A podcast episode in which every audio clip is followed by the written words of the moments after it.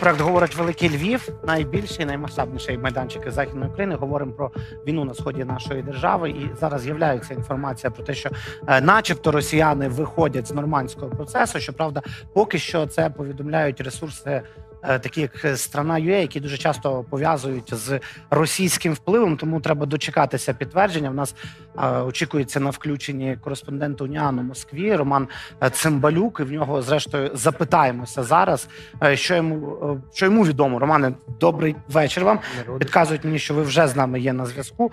Е, Зараз деякі е, інтернет-видання в Україні повідомляють про те, що е, пан Козак, людина, яка відповідала за комунікацію з Україною з російського боку, заявила про заявив про те, що е, виходить Росія з нормандського процесу, адже він беззмістовний, і вони не бачать. Ну навіщо там розмовляти і про що е, говорити? Що вам про це відомо? Чи справді це чи справді це правда? Е, Добрий вечір. Вітаю Львів. Наразі офіційної інформації з цього приводу немає, але е, зрештою е, тут немає нічого дивного, як на мене. Вони росіяни завжди наголошують, що нормандський формат це щось таке, там там, де їхній Бог, тобто Путін, це щось окреме, і вони пропонують всі питання по Донбасу вирішувати в мінську, де представлені крім росіян ще їх гауляйтери. От як я розумію, це ну, от такий от е, крок в цей бік, щоб е, максимально знизити значення нормандської четвірки, щоб там не зустрічатись, е, тому що росіяни неодноразово кажуть про те, що наступна зустріч на рівні президентів відбудеться ну вочевидь ніколи, або тільки якщо діючий президент України незалежно від прізвища збереться і захоче підписати капітуляцію всі російські бажання. Тобто вони хочуть все залишити в мінську. Ну де зараз теж досить цікаві.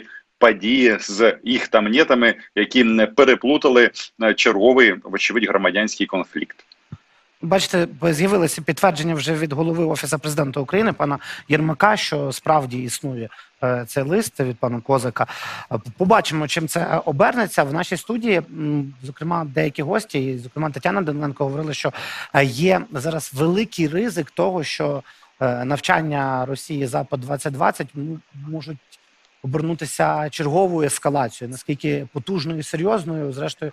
Е, Ми можемо лише здогадуватися, що ви думаєте про це, чи справді Росія зараз готова, чи там через місяць, припустимо, загострювати конфлікт як на Донбасі, а можливо і виводити його за межі Донбасу. Росія завжди не готова е, загострювати конфлікти на Донбасі і поза його межами з 2014 року. Впродовж всього кордону з Україною до Білорусі, включно. Де, як ми казали, зелені люди з'явились е, розгорнуті і і перенесені військові частини, е, артилерійські, е, танкові, будь-які бригади, дивізії, і вони переїхали. Росіяни це пояснюють тим, що вони чогось почали дуже сильно боятися НАТО. Але е, НАТО вони можуть боятись, а може не боятись, можемо е, виходити е, тільки з того, що це для нас. І всі ці е, заходи так званої мобілізаційної готовності, які вони проводять час від часу на окупованих територіях, там е, вишиковують чоловіків е, з 18 до 60 років е, і е, показують, що там оця, оця сила, це робиться для чого? Що в разі чого е, ця кількість людей з території Росії зайде. Ну, вочевидь, вони знімуть е, шеврони е, і позначки, що ця російська армія, або не знімуть в залежності від рішення Російської держави. Тобто, я це веду до того, що все пов'язувати до е, навчань Кавказ 2020, ну як мінімум, не дуже далекоглядно, і Україна має жити завжди в ситуації коли е, порох треба тримати сухим, не пов'язувати це, будь ласка, з прізвищем минулого президента, бо це не має значення. Ми починали програму е, сьогоднішню з того, що аналізували це в лапках все ж всеосяжне і всеохопне перемир'я, яке оголосили на Донбасі, і, зокрема, обговорювали. Наскільки раціональним з боку президента Зеленського була ця розмова з Путіним один на один, і чи не повпливав на президента Зеленського заклик Кадирова подзвонити е, Путіну, розуміючи, що ризик є в тому, е, в цій власне парадигмі, коли вони спілкуються один на один без західних партнерів, коли е, вочевидь досвідченому політику Путіну буде простіше переконати менш досвідченого політика Зеленського. Що ви думаєте з цього приводу? Ви знаєте, ну е, вперше я не виходжу з того, знову ж таки, що Україна це велика європейська держава, і наш президент, е, якщо його обрав український народ, може і має вести переговори. Е, Крапка.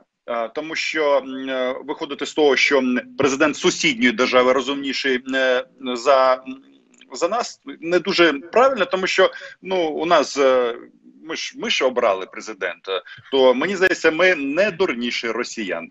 Що стосується перемовин безпосередньо Зеленського та Путіна, ці перемовини е, в такому ключі, от що відбувається на землі, вони ні до чого не призведуть, тому що зрозуміло, що Зеленський хоче виправдати е, перед виборцями, принести цей мир і. е, те, що він робить, е, насправді називається просто це спроба заморозити е, цей конфлікт. Тобто, як він казав колись, припинити, просто прекратіть стріляти. Але е, скільки завгодно можна на це розраховувати, якщо росіяни захочуть, ну, наприклад, ем, зробити таку ситуацію, щоб. Знищити рейтинг Зеленського. Що для цього треба зробити? Все дуже просто. Треба зробити збройну провокацію на лінії зіткнення. Уявляєте, що після цього переміря загинуть е, в разі в ситуації обстрілу снайперського чи якоїсь диверсійної групи декілька українських бійців. Що буде з Зеленським? Як відреагує вулиця в ситуації, коли офіс президента, ну якби вони ж не говорять е, правду людям. Якщо б вони сказали, що от ми хочемо заморозити конфлікт, на це сподіваємось, е, але знову ж таки порох будемо тримати е, е, сухим. Тоді я думаю, і люди до цього ставились м, простіше, тому що виходить як у нас е, то вбивають наших медиків, а через три дні е, Зеленський оголошує чергове перемір'я. Якщо це ви в. Здасться зробити, я думаю, що ніхто е, критикувати його м, за це не буде. Але я не є оптимістом в даному випадку. Дякуємо з Москви. Був е, український кореспондент Уніану Роман Цимбалюк, який е, допоміг нам зрозуміти, що думають росіяни. Адже це зараз важливо. Не раз, не раз на нашій студії чули про те, що все ж таки. На жаль, е, але ключ від е, завершення бойових дій е, на сході нашої держави все ж є у Москві. А Та те, вона його і загарбала. стріляти, припинити не так легко, Зеленський сам вже зрозумів. Давайте подивимося цю його а, відповідь на прес-конференції в травні. На це ж питання просто вже по-іншому це звучало. просто припинити стріляти. Це складний процес. Я ніколи не закликав, щоб наша армія не відповідала. Я хотів показати всьому світові, і зараз ми робимо це, що у нас дуже міцна армія, але ми не провокуємо. Ми боремося за нашу країну. Якщо по нам стріляють, ми будемо відповідати. Але першими стріляти ми не будемо. І та сторона дійсна, якщо вона просто перестала стріляти, що вони дійсно повинні зробити згідно нашим мінським домовленостям, згідно нашим домовленостям в Нормандії, згідно того, щоб вони не провокували, все б закінчилось. Але вони не знають, що з ними потім будуть. Я маю на увазі бойовиків.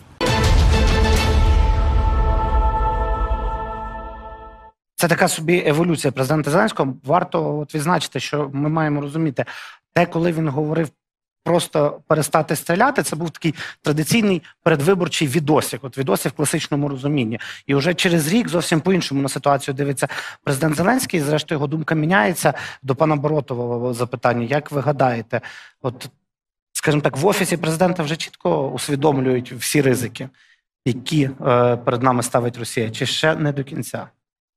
Ну, якби офіс президента постійно озвучував е, свою позицію і говорив правду, е, можливо, б ми могли оцінити е, і говорити зараз, обговорювати це. Але в зв'язку з тим, що е, ми, ми не чуємо, що ж насправді думають там в офісі президента України, е, і що е, відбувається, воно відбувається постійно десь за нашими спинами. Це викликає просто подив.